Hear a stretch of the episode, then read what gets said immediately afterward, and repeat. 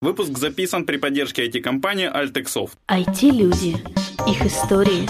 Истории их достижений в подкасте «Откровенно про IT-карьеризм» с Михаилом Марченко и Ольгой Давыдовой. Всем привет, это 264 выпуск подкаста «Откровенно про IT-карьеризм». С вами Ольга Давыдова. И Михаил Марченко. Я вот давеча вернулся таки живой и целый со своего мотопробега. Как вы видите, подкасты не прерывали, все было в порядке в дороге относительно. Да, я следила за тобой. Подкаст вышел, значит, Пока Миша была на яхте, да? Конечно, я на яхте, да, тоже, Оля тоже живая верну. путешествовать. У нас вот как-то тема путешествий, и неожиданно нам посоветовали записать гостя из дружественной нам компании Global Logic. Да, Оль? Она же нам дружественная. Да, она всем дружественная, Всем? по-моему. Отлично. Вот как раз тоже связано, ну не столько с путешествиями. сколько с транспортом. Человек связан. Поэтому, дорогой гость, пожалуйста, представься, кто ты, где, чем занимаешься. А, Привет, э, Сергей Поднос, э, senior project manager компании Global Logic. Э, и Действительно, мне предложили, много слышал ваших подкастов и, в общем-то, не применил возможностью посетить, воспользоваться приглашением. Вот. Окей, у нас есть классический первый вопрос про IT. Как ты попал в IT? Ой, это интересная такая, э, наверное, история уже. Э, В IT меня специально туда не шел. Да? В какой-то момент, году в 96-м, я организовал э, провайдера, одного из многих на тот момент в городе Харькове. Компания Тиком была такая. Вот, ну, добились, наверное, какого-то относительного успеха, да, работали. э, И э, мои друзья на тот момент работали в IT-компании, которая потом впоследствии стала частью Global Logic. Да? Ну, моя IT-карьера конкретно началась классически, как в книжках рассказывают, я сломал им сервер. Ну, просто зашел, честно сломал, mail-сервер, честно позвонил своему другу, сказал, смотри, у тебя там фигня лежит, там, они побегали-побегали и сделали мне офер прийти как раз к тому Починить. моменту. Не починить, а, скажем так, тогда на тот момент компания, это еще было не Валидио, это еще МИИК. было, это был еще не МИИК, это было в тот момент, когда компания Ellis Software становилась компанией MM Data Systems. Вот, были такие моменты в истории. э, И они при- открывали новый офис, они тогда взяли помещение э, в Институте низких- температур, там, где сейчас такой известный кластер IT-компаний. Собственно, вот э, они пришли ко мне и сказали, Сережа, сделай нам офис. Ну, с точки зрения IT. Вот, и я бросил директорство в компании, в, тамошнем провайдере, и пришел просто админом в компанию тогда, вот, по-моему, MMData она называлась, которая стала МИИКом. Но бросил, потому что были очень клевые, интересные задачи, или много денег предложили Э, больше, чем Ну, директор? честно, знаешь, э, вот э, на тот момент, да, я думаю, что масштаб задач, задачи были на тот момент знакомые, но масштаб совсем другой, и, конечно же, финансовая сторона вопроса, ну, со 150 на 350 долларов это был серьезный переход. Ну, на тот момент, в 95 году, человек, зарабатывающий в Харькове 150 долларов, это уже было достаточно обеспечено. Боже мой, ко человек, мне да. сейчас офис-менеджеры без опыта работы просятся на 300. Как... Да, да, да. Ну, если учесть, что тогда... э, А с, с опытом 350? Да, Да какой? да. Если грант, да, там от Сороса там в тысячу долларов был вообще вершиной мечтаний, то, в общем-то, естественно, когда тебе предлагают месячную Вот это вот инфляция, это 350, то это очень, очень, очень заставляет задуматься, да. А сколько людей тогда было там? На самом деле на тот момент компания была очень большая. По харьковским меркам три, порядка со всеми сотрудниками больше 300 человек. Э, Надо понимать, что структура бизнеса у компании была немножко другая. Собственно, девелопмента, разработки было, наверное, около сотни. Было огромное количество художников, которые работали. Э, Харьков был производителем контента. Это уже сейчас не секрет, но где-то треть всего графического контента, которое поставлялось компанией Coral на ее саппортных дисках, были нарисованы здесь, в Харькове, вторая треть в Виннице и треть не знаю где. Вот. И этот контент, здесь трудились художники, которые не умели даже пользоваться компьютерами, которые рисовали от руки, были специально обученные люди, которые сидели, сканировали, потом отдавали другим художникам, которые эти картинки раскрашивали, это все упаковывалось и деливерилось в виде пэкэджей для компании Coral. IT было совсем иным. Да, IT было по-разному. Разные, разные моменты жизни, разные периоды. Ну, Я правильно понимаю, что это ты застал работу вместе с Калиновским, или нет? Конечно, да. Ну, я как раз пришел в компанию, когда в тот год, буквально через пару месяцев после того, как Андрей э, уехал в Штаты на постоянное место Алекс. обитания. Андрей. Алекс, их два брата, Алекс и Андрей, собственно, они основали компанию, но Алекс э, больше был сосредоточен на своих проектах, а компанию э, развивал и вел Андрей Калиновский. Я просто сейчас работаю напрямую с Алексом. С Алексом, да. Ну, да. Вот Алекса я как раз с Алексом я познакомился существенно позже, года через, наверное, уже через два работы в компании. А с Андреем, да, ну, буквально с первых дней. Окей, как дальше менялся, как же это правильно сказать, ландшафт, наверное, Харьковского IT? Насколько понимаю, в 95 году в целом их было, наверное, немного компаний, особенно в 300 человек. Ну, в принципе, действительно вот интересный момент, что очень сильно отличалась компания, в которую я тогда пришел, потому что было много компаний, которые работали на местных заказчиков, ну, в частности, огромные компании в Харькове были по масштабу, если это, по-моему, если не ошибаюсь, называлась Вега.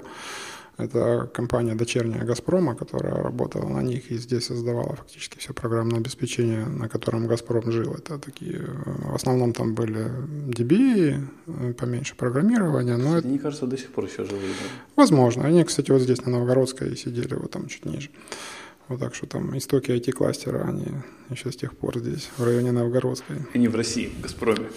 Да, э, да, это была компания, в которой были хорошие зарплаты по тем меркам. И потом вот появился всплеск, появились компании, занимающиеся работой на клиентов не из бывшего Советского Союза, да, то есть это вот я думаю, что МИИК на тот момент, ну, и, вернее, Элли Software, это была одна из первых компаний, которая здесь появилась, которая полностью перешла на методологии работы. Не просто создать лучший контент. Таких компаний было много. Многие пытались, пробовали себя в продуктовом девелопменте, и после этого, там, создав продукт, пытались уехать на Запад. Элис была создана здесь именно как компания, которая... Кстати, это интересно, как поменялась, наверное, не ландшафт, а понимание, зачем люди приходят в IT-компанию. Вот в Элис приходили люди, чтобы научиться работать и эмигрировать. Серьезно, это был такой подход тогда. Очень многие вот из первого состава людей, которых я помню по Элис, ну, практически все сейчас в Штатах. В Штатах, Австралия, по всему миру. Ну, ты переходил за плюс 200 долларов, а не иммиграцией. Э, Я на тот момент, да, я честно свято верил и, наверное, до сих пор верю, что в этой стране есть будущее, что здесь тоже можно жить, здесь можно работать, и ее нужно развивать. То есть я остаюсь при своем мнении, в принципе. Хотя я прекрасно понимаю, и знаю, и вижу, и пробовал жить там. Окей, а что менялось э, в компании за вот долгий ее срок? То есть ты пробовал ее ну, в разных стадиях, и, и очередные переименования ее. Кстати, ты не в курсе, почему эту компанию так часто переименовывали как-то раньше? Ну, почему, Элис, поч- Мик, почему? Валидио Ну, за 10 меньше, чем за 10 лет. Э, МИК э, очень простое объяснение, потому что у компании здесь на локальном маркете должно быть на тот момент, да, должна была быть поддерживающая организация, и ведь компания МИИК, это был отдел информационных технологий компании МИИК, то есть все, в принципе, понятно. MM, Data Systems, это было название первое, по-моему, зарегистрированное американской компанией. Не самое удачное название, слишком перекликается, неправильная ассоциация. И Андрей в свое время заказал, я так понимаю, у сторонней компании подбор имени, подбор полностью всего маркетингового, господи, Брендбук. бренд, брендбук и все остальное. И вот э, эта внешняя компания придумала название Validio, которое оказалось очень удачным, на мой взгляд. Э, На самом деле, почему много? Ну, Элис, Мик. Даже меньше, чем за 10 лет, получается. Просто. Да, но компания росла, меняла бизнес, меняла профиль, меняла клиентов. Э, Собственно, когда компания стала Validio, появились э, большие клиенты. То есть если до этого это были клиенты и проекты там, ну, на 5-6 человек, то вот одновременно с ребрендированием на Validio появились проекты, которые ну, 100-150 разработчиков QA. Это ну, домены медицинские пришли. То есть на самом деле название не последнюю роль играет в компании. Во всяком случае, так и да. Как менялась та инфраструктура, с которой ты работал за этот период? До Global Logic? О, смешно, да. Инфраструктура, ну, начиная от работы в три смены в МИИКе, у нас была организована реально трехсменная работа, и была утренняя смена, когда приходили программисты, потом они уходили, приходили следующие, были ночные сотрудники. Вот, и это были, когда, тогда компьютер был ну, чем-то там священным, да, наверное, для всех, там все знали детали, какая в нем стоит память, какая в нем стоит процессор, был отлажен механизм там, внутренних апгрейдов. Сейчас, конечно, этим уже никто не занимается. То есть э, это уже не специфическая деятельность для IT-компаний. Все предпочитают покупать все на рынке готовое. И это, да, это достаточно серьезное изменение. Наверное, может быть э, переход на вот такие решения из чего-то создания внутри на покупку всего готового, наверное, подвигло меня в свое время с, к уходу из IT, в смысле IT operations. То есть мне перестало быть там интересно. Окей. А серверная инфраструктура? Ну вот, в принципе, то же самое относится и к серверам. То есть если раньше каждая IT-компания пыталась развивать свою внутреннюю инфраструктуру самостоятельно, собственно, для чего и приглашали специалисты такие, как я, да, то сейчас это заказывается у внешних вендоров, и это не является специфической деятельностью для компаний типа Global Logic. То есть мы делаем софт, мы делаем продукт, мы делаем то, что мы умеем, но зачем заниматься неспецифической деятельностью? Окей. Okay. А вот когда началось поглощение в Validio Global Logic, насколько понимаю, это нужно было интегрировать эту структуру в другую или полностью да. все переделать? Э, длинный процесс, э, действительно, вот для того, чтобы интегрировать Харьковскую компанию, по-видимому, насколько я помню сейчас, вспоминаю, после первого этапа интеграции, который там, там, занял там, 3-4 месяца, мне была, была предложена роль Head IT для всей украинской компании – Э, и цель была это интегрировать все поглощенные на тот момент, приобретенные на тот момент э, офисы по Украине в единую инфраструктуру, что, собственно, и было сделано. Окей, okay. а что поменялось вот в твоем ощущении работы? То есть это, опять же, по идее, больше людей, больше ответственность, меньше работы самим железом. Поменялось ли вообще? А, да, конечно, конечно. А, вот этот переход вот инжиниринга да, к, управленче, к управленческой деятельности, он всегда такой был для... Ты всегда боишься, что ты потеряешь какие-то скиллы, и вот пока ты не отпустишь на самом деле инжиниринг, Э, наверное, стать эффективным управленцем тяжело, да, но нельзя одновременно думать с двух сторон, а, чтобы принимать, наверное, эффективные решения. Вот, и да, в какой-то момент э, я оставил инжиниринг в стороне э, и занялся развитием своих и управленческих скиллов, и соответственных знаний. Вот. И, наверное, вот как логическое продолжение этого, я достаточно хорошо разобрался в э, операционной деятельности компании, в, в организации саппортных процессов. Э, и, наверное, это еще меня подвигло к тому, что мне это стало неинтересно. У меня появился новый интерес, у меня появился интерес к delivery, да, то есть к проектному менеджменту, в отличие от операционного а что тебе помогло стать хорошим менеджером? Или считаешь ли ты себя сам хорошим менеджером от инженера при переходе? Опять же, инженер, по идее, другими качествами обладает, в отличие от менеджера. Я не знаю, мне сложно судить, насколько я хороший менеджер. Как менеджер э, я знаю, что моя задача – это прежде всего дать людям комфортные условия для работы. И для тех людей, которые создают, собственно, уникальные вещи. Вот. Ну, а хороший или нет, это им судить. Окей, так а что помогло тебе вот сделать этот переход из инженера в менеджера? Какие книги, качества угу. твои? Угу. Ну, мои качества, наверное, интерес прежде всего. То есть к любой деятельности, которой ты занимаешься, ну, он должен появиться, да. Просто менять род деятельности из-за каких-то тривиальных факторов, которым, наверное, после какого-то уровня уже начинает относиться там компенсационные вещи, да, ну, наверное, это не главное. Главное – это интерес к результатам своего труда. То есть мне стало интересно. Это прежде всего. Что позволило Эм,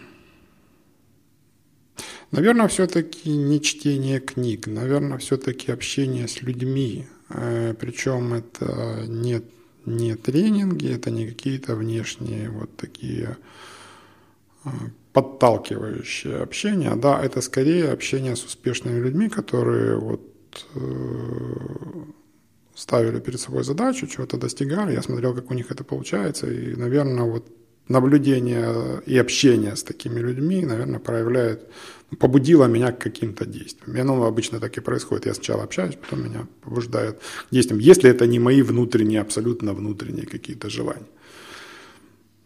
А у меня такой чарский вопрос, да, вот Алло. глядя на твой профиль, как э, очень э, странно для меня выглядит в, как среди айтишников, что человек практически ну, в одной компании, просто компания переходила одна в другую, да, то есть mm-hmm. ты не ходил, тут три года в одной компании просидеть, это практически подвиг. Кстати, да, 20 лет. Просидеть подвиг, работать на самом деле абсолютно нормально. И вот точно так же, как вот в среде IT есть такое понятие внутренняя миграция, да, точно так же есть понятие, с моей точки зрения, понятие внутренняя мобильность в компании. То есть совершенно не обязательно искать э, изменения э, вовне, э, потому что всегда есть возможность заниматься абсолютно чем-то новым в рамках э, той же организации. Ну, то есть у тебя это получается? Да. Я, вот если посмотреть, я каждые где-то 7 лет полностью кардинально меняю вообще то, чем я занимаюсь. Один раз это произошло со сменой места, то есть я вот по, когда закончил наш университет национальный Каразина, я вот как раз, да, 8 лет, получается, 7-8 занимался научной деятельностью, то есть изучал звезды, вот, изучал межзвездное пространство, спектроскопию и так далее. Вот, после этого я пришел в IT и стал достаточно, ну, построил, я считаю, хорошую инфраструктуру, заложил вещи, которые там до сих пор используются, например, там, в Автинте, да, там компаниями, которые сидят в том кластере. Вот, э, прошло опять-таки какое-то время, я перешел в управленческую деятельность и там вот в роли IT-директора лет пять, наверное, проработал для всей Украины.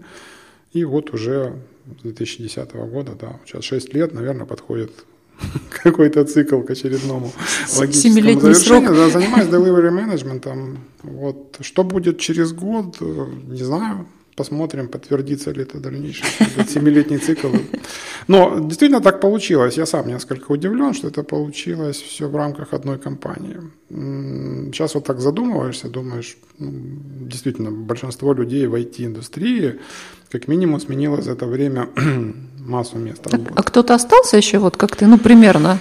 Э, с таких У нас Ланграф, наверное. Ну, Ланграф, он э, фактически поменял тоже э, страну проживания, место работы. Юра, он... Ну, остался в Глобалоджике. Вы понимаете, на самом деле в Глобалоджике, ну, пожалуй, что да. Ну, да. Но это Global Logic US, это, в принципе, организация. Наверное, немножко другая, компания, компания все-таки, да? да? все-таки это другая компания. Угу. Вот. Уникальный гость у нас сегодня, Миша, вообще. А, в принципе, из тех, кто сейчас у нас остался с таким, с таким длинным, Андрей Кунделев, пожалуй, да. Пожалуй, это из тех людей, которые вот пришли вот в ту волну первого масса, большого роста Элис, ну, M-Data, Мика, назовите как его, как вам удобнее, да, это 90, 98 год, да, вот был еще до последнего времени с нами Андрей Шкляров примерно, тоже развивающий карьеру в рамках одной компании очень длинное время. Ну, сейчас Андрей, там, я так понимаю, решил развивать следующую компанию. Ну, тоже в Харькове. Да, тоже в Харькове. Вот. А, окей, ты такую вещь сказала, которую я тебе не знал. Ты mm. занимался звездами? Да. А можно про это поподробнее? Ну, называлось это э, спектроскопия ридберговских состояний атомов щелочных металлов в межзвездной среде. Миш, ты хоть что-то понял, хоть слово? Межзвездная среда. Ага. А, замечательно. Ну, представь себе атом, который размером, ну, не такой, как, конечно, как эта конфета, ну, так тоже можно невооруженным глазом при желании было бы рассмотреть, если бы там его составляющие не были такие тонкие. Ну, вот э, такие слабо связанные системы, вот когда электрон летает на расстоянии там полмиллиметра от ядра, полмиллиметра, это ну, примерно, если так сравнивать, если бы, ну, допустим, мы с тобой сидели на расстоянии там ну, это дальше, чем от Земли, от Солнца. Это сто процентов. Ну, ты там мне махал рукой, а я понимал, что ты мне там пальцами показываешь. Это примерно, на самом деле, вот на атомном уровне такие взаимодействия существуют. И вот я их измерял, смотрел, мерил руками. Это в Харькове? Да, это вот отсюда сколько, полтора километра. А, а зачем это? А, зачем это? Ну, а, зачем кому? Ну вот кому и зачем? Мне, как, наверное, как и все остальное, что я делаю, потому что мне интересно. Это, наверное, самый основной двигающий фактор. То есть на тот момент мне действительно это было очень интересно. Плюс э, создать инструмент, который позволяет э, измерить такие взаимодействия, ну, это само по себе очень такой большой технологический челлендж. Кстати, интересный момент. Я, когда сделал этот спектрометр, в 95 году тогда появился как раз первый соросовский вот проект. Это, а, и я подал проект, в котором было управление спектрометром через интернет, тогда, который только появился. Значит, но, к сожалению, в Академии наук Украины тогда не нашлось хорошего рецензента, и от Харькова выиграл не наш проект э, на грант э, именно здесь, а чуваки из ХАИ сказали, я до сих пор запомнил, что они там сделали, они подали проект, который выиграл грант, что они не будут создавать пушку, которая будет стрелять в космос электромагнитную. Представь, грант, что они не будут что-то создавать. Ну, это сейчас нонсенс. Вот ну, факт остается фактом. Хорошо презентовали. Да. Наверное, они до сих пор, да, По-моему, это шантаж просто. Ну, деньги они получили. Да, вот, э, ну, а так, есть несколько статей, да, в научных журналах. Физик, физик, физикс Би, по-моему, называется. Я уже, честно говоря, даже подзабыл, как это давно ушел из этой области. Это почти rocket science, по-моему. Э, да, это где-то рядом. Я думаю, рядом. это даже круче. Кстати, в Харькове очень сильная школа радиоастрономии, и, собственно, радиоастрономический институт, он же находится э, вот на улице, сейчас не знаю, как она правильно называется, раньше это была Краснознаменная, да, вот Пушкинская Краснознаменная, на углу знаменитый дом, где Маяковский лазил под столом, это на самом деле сейчас здание принадлежит Институту радиоастрономии, и здесь э, очень сильная школа. Прикольно, хорошо. А, вернемся к твоему возглавлению IT country head Global Logic. No. А вот мне в каком-то понимании, что вот такая вещь, как IT country head и senior project manager, это как дауншифтинг или нет? Или это плюс-минус одно и то же? Um, как отвечаем, честно? Но без мата. Можно расценивать и так. Опять-таки, что вкладывать в понятие дауншифтинг? Э, Наверное, размер ответственности. Да, если с этой точки зрения, да, наверное, это дауншифтинг. Но я обычно просто в дауншифтинг вкладываю немножко другое понятие. Все-таки дауншифтинг – это сознательный уход от э, уменьшения да, своей зоны ответственности, там, выбор более спокойной жизни, либо полностью смена направления. Э, я не могу сказать, что это решение было полностью мое. Да, на самом деле это вот об особенностях, да, когда ты выходишь на определенный уровень э, менеджмента, управлен, управленческой компании, э, немножко другая, другой подход к оценке твоего перформанса идет. Да? То есть у тебя есть цели, и у тебя есть frame ты за этот таймфрейм либо достигаешь цели, либо там частично их достигаешь, и в результате у тебя нет выхода а давай попробуем еще, да, то есть на уровне executive менеджмента ты либо целей достигаешь, либо не достигаешь и уходишь. У меня, наверное, скорее произошло, я не достиг всех целей, которые поставила компания, это однозначно. Э, По одной, кстати, интересной простой причине. Чтобы их достичь, мне нужно было принять решение переехать в Киев. То есть эффективно управлять вот теми задачами, которые стояли, из Харькова не получилось. У меня была мысль как бы быть удаленно да, хедом. Но в Украине это не так просто, да, то есть вот управлять организацией, не, не будучи в центре, не в столице Украины, это отдельный разговор. Вот. То есть это не было стопроцентно моим собственным решением уйти, бросить все, но когда это возникло, это был, наверное, хороший толчок э, оценить, хочу ли я продолжать в этом же направлении. Я мог пойти и прекрасно найти позицию IT-хеда в любой из компаний. Ну, в частности, это не секрет, Сигма предлагала возглавить их организацию. Но мне на тот момент это стало неинтересно, и я решил какой-то следующий период своей жизни сфокусироваться на project management. Да, наверное, наверное, с этой точки зрения, да, дауншифтинг, почему нет?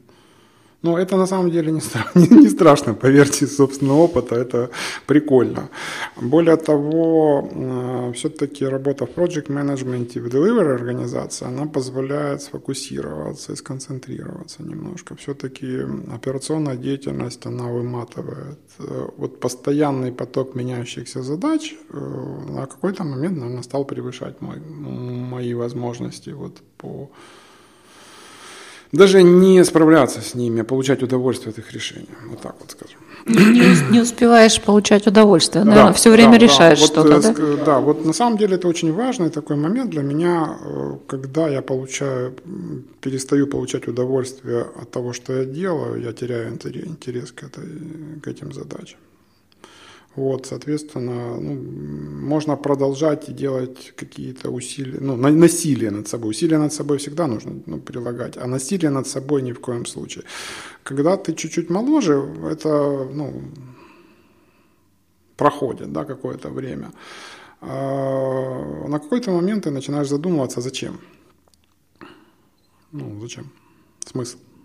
Деньги, карьера, все равно в любом случае это превращается, конвертируется в удовольствие. То есть вот э, сам принцип дауншифтинга, да, ну, есть какой-то баланс, которым позволяет тебе находиться вот э, в балансе с окружающим пространством и собственным удовольствием, том, что ты делаешь э, для других. Ну, я решил попробовать несколько в другой области. И мне кажется, это получилось.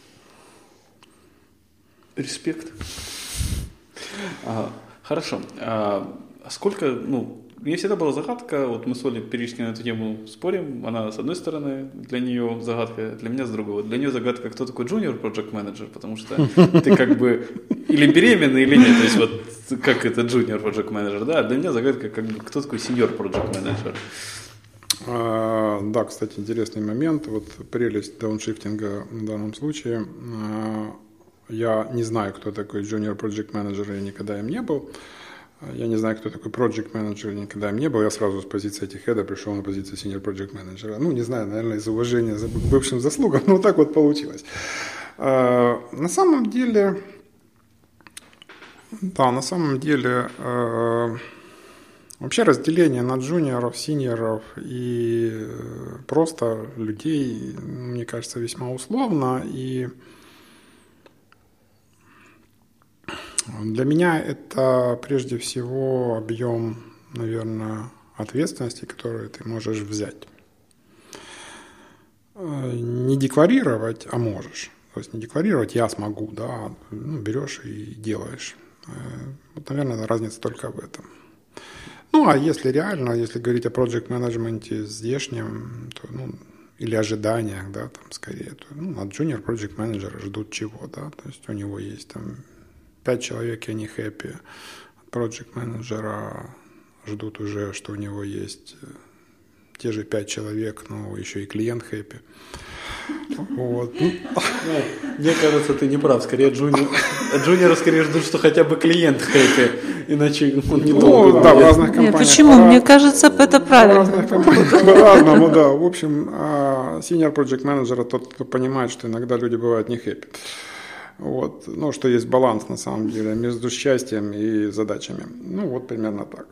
который об этом иногда в этом помогает джуниору и, и не джуниору. А мы тут только что парой слов перекинулись это, это личное мнение. с ПМом, там, с нашим ПМом, а, и она мне говорит, и вообще бывают ситуации, когда project, ну то есть, когда ты не прав для всех, для команды, для клиента, для руководства, то есть доказывать свою правоту project менеджеру это, в общем, ну, от project менеджера вообще, ну, на мой взгляд, это ошибка ожидать, что он будет доказывать свою правоту. Скорее, ну, project менеджера ожидается другое.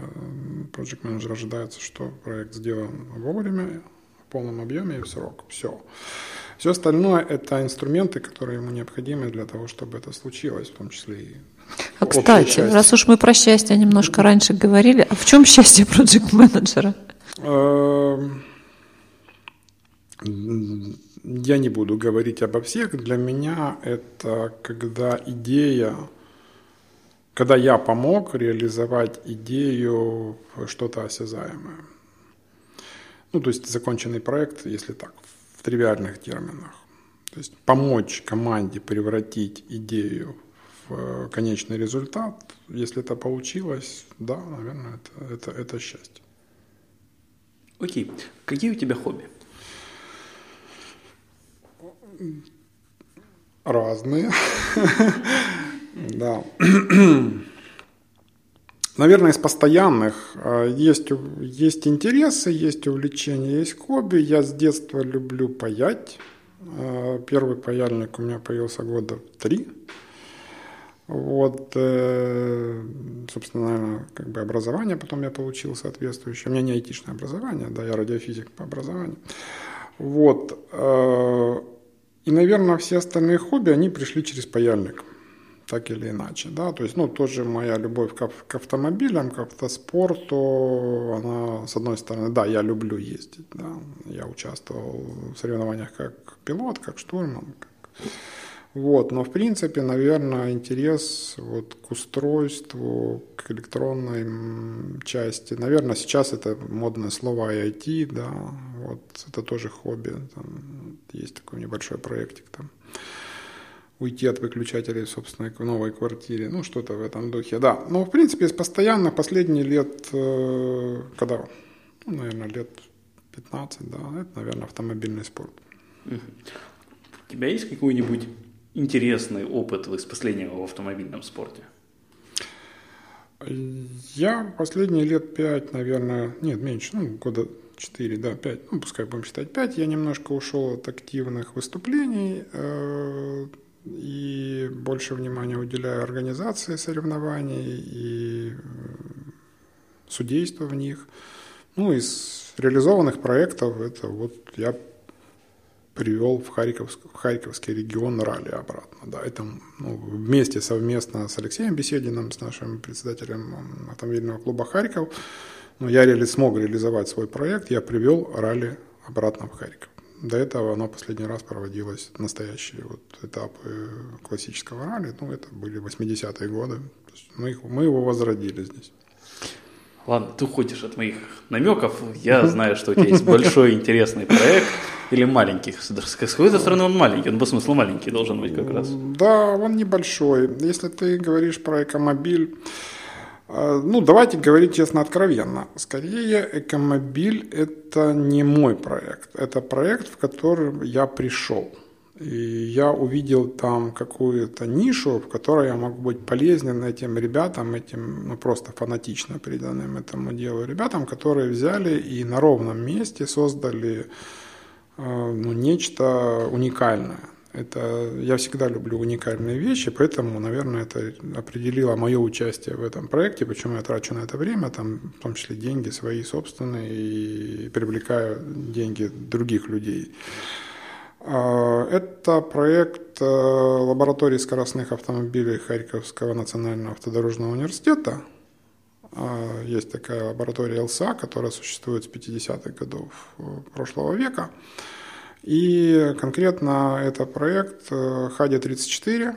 Это автомобиль рекордный, э, построенный для достижения рекорда в топливной экономичности.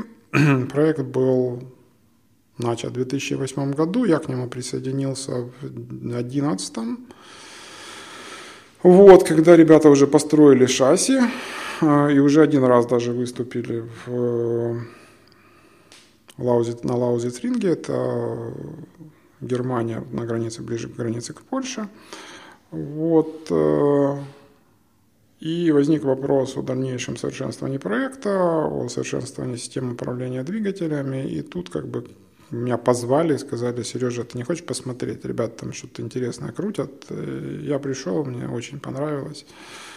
Я сделал систему управления двигателем. Ну, это как в качестве хобби. Опять-таки, я же говорю, от паяльника. Я пришел в этот проект от паяльника. То есть управление двигателем – это механизм, не софт? Это контроллер, это hardware, это софт. А, я никогда не считал себя программистом, я умею писать код, я бы сказал скорее, я умею читать код, да, я умею поправить код. Э, я, наверное, всегда любил проекты вот для себя интеграционные. Я не пишу новый код, но я могу взять куски откуда-то, слепить вместе, и оно будет работать. Поэтому я не буду утверждать, что это самое эффективное решение, но оно работает и оно достигает результатов. Наверное, в этом, почему я занимаюсь project management, мы очень говорили, да, то есть собрать куски, совместить, организовать, э, попросить кого-то допилить напильником, но в результате это будет, вот я не знаю, там, это я сделал проект или те, кто пилили напильником. Наверное, мы вместе. Вот, вот примерно моя роль в этом проекте примерно такая же. Ну и по ходу, да, я подключаюсь. Вот, э, вот в этом году у нас возникла чистая там, вот, задача как вызов для проект менеджера. У нас все спонсоры, которые до этого поддерживали проект, в силу разных причин у них нет денег. Вот, э, и мы с моим коллегой с человеком, который придумал этот автомобиль, Сашей Чернышовым, и с Леной, э, его ныне супругой Чернышовой, которая является вот уже который год бессменно пилотом этого автомобиля. Мы Хрупкая, решили... Да, девочка. Да. Да. Лену мы все любим.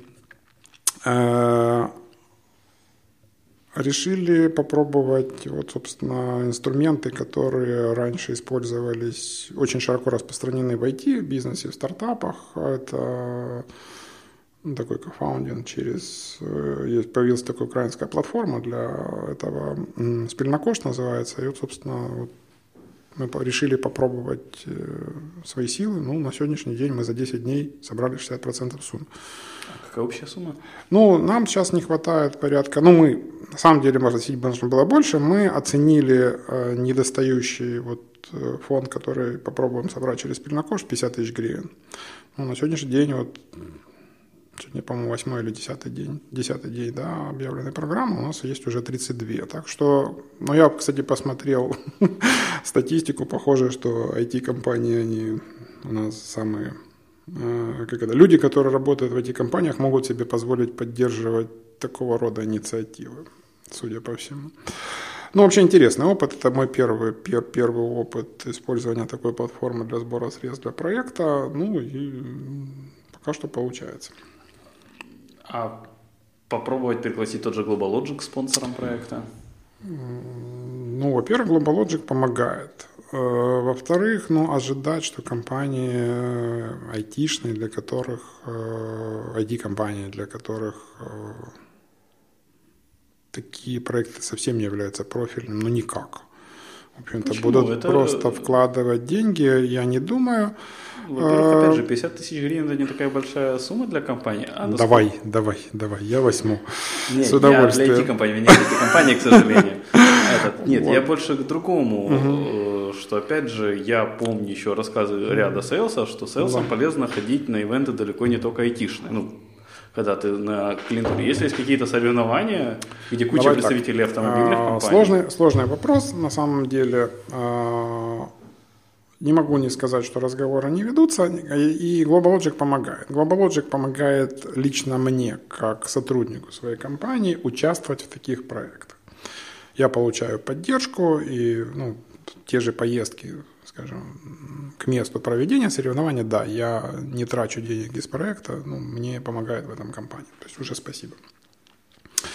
Вот. Э, плюс сейчас GlobalLogic используется как площадка для, демонстрации этого проекта. Завтра, кстати, у нас в 6 часов официально демка. Приходите, посмотрите, пощупаете машинку руками.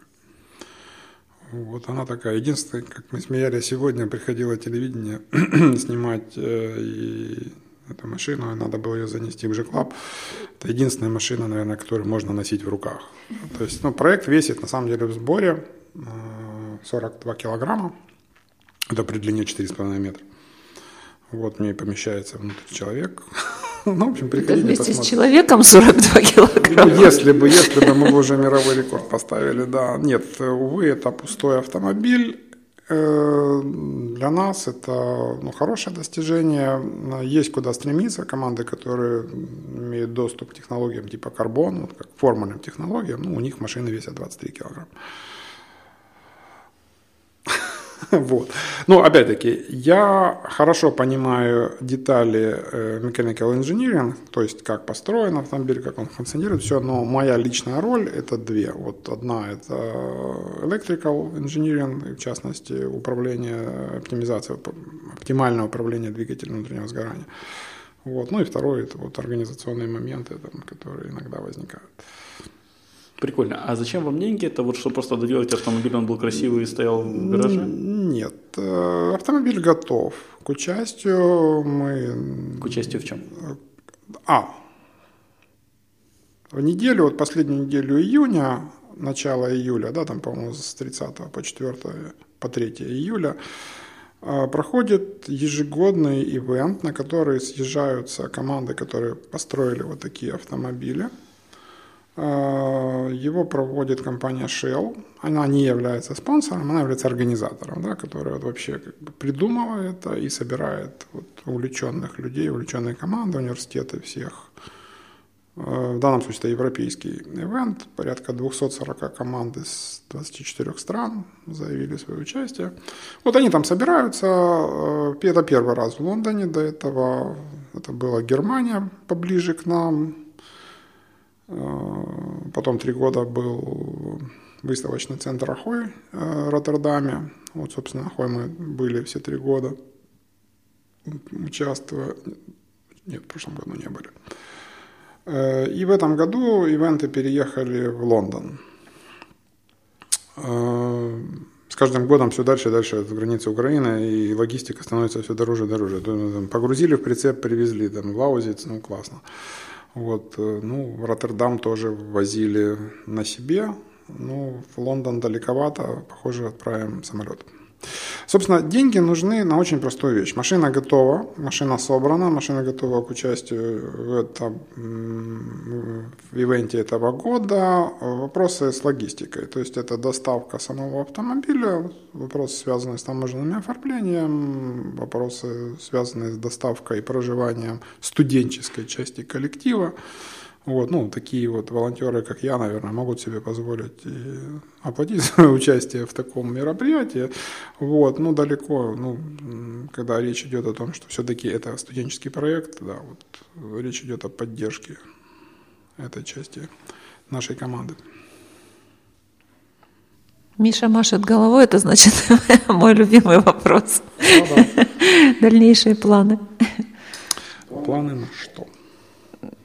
А, давай по порядку. Ближайшие планы съездить в Лондон, если получится. Это через две недели. Это да, ты сказал еще что-то. Может, в карьере что-то, может, Семилетие, опять же, вот, вот я грозит. задумался. Я, наверное, не готов сейчас ответить вот так вот сразу, но я очень сильно задумался. Вот именно приход к вам, спасибо огромное, подтолкнул к тому, что вот, наверное, да, очередной семилетний цикл подходит к концу, наверное, пора думать.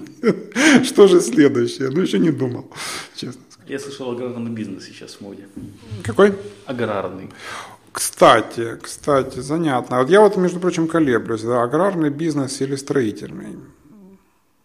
Вот э, у меня, кстати, возник, вот я не знаю, сейчас вот спильнокошт попробую, если отработает все. У меня есть пару идей, связанные, может быть, с гостиничным бизнесом. Вот я вот Хорошо, что напомнили.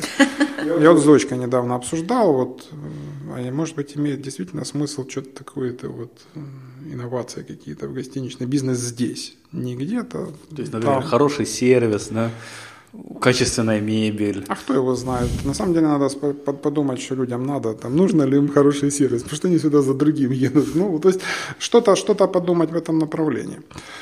А, ну и то, к чему можно применить уже накопленные а, знания, скиллы и опыт, а может быть что-то вот найти, защупать то, в чем есть челлендж.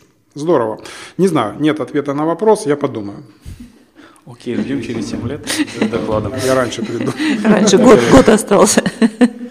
А, посоветуй две книги нашим слушателям. Ой, э, классный вопрос. Э, э, если просто в двух словах. Две книги Одна из них многотомная, называется «Фейнмановские лекции по физике». Физику там абсолютно не обязательно учить, но ход мыслей, как люди мыслят, как человек умеет излагать сложнейшие проблемы в простых, доступных э, всем терминах. Вот, рекомендую. Слушай, а ты их так часто советуешь, а я, наверное, все же прочитаю. Прочитайте, прочитайте, да. И э, Иосиф Бродский, это для души. Окей. И напоследок, пожалуйста, что-то хорошее нашим слушателям. Ну, ой, э, чтобы мечты сбывались. Не бойтесь мечтать. Вот все, что вы придумаете, пробуйте реализовывать. У вас обязательно получится. Окей, большое спасибо за то, что пришел и ответил на наши вопросы. Спасибо слушателям, что слушали нас. Все вопросы и пожелания мне на почту шами13 собака Всем спасибо, всем пока. Пока-пока.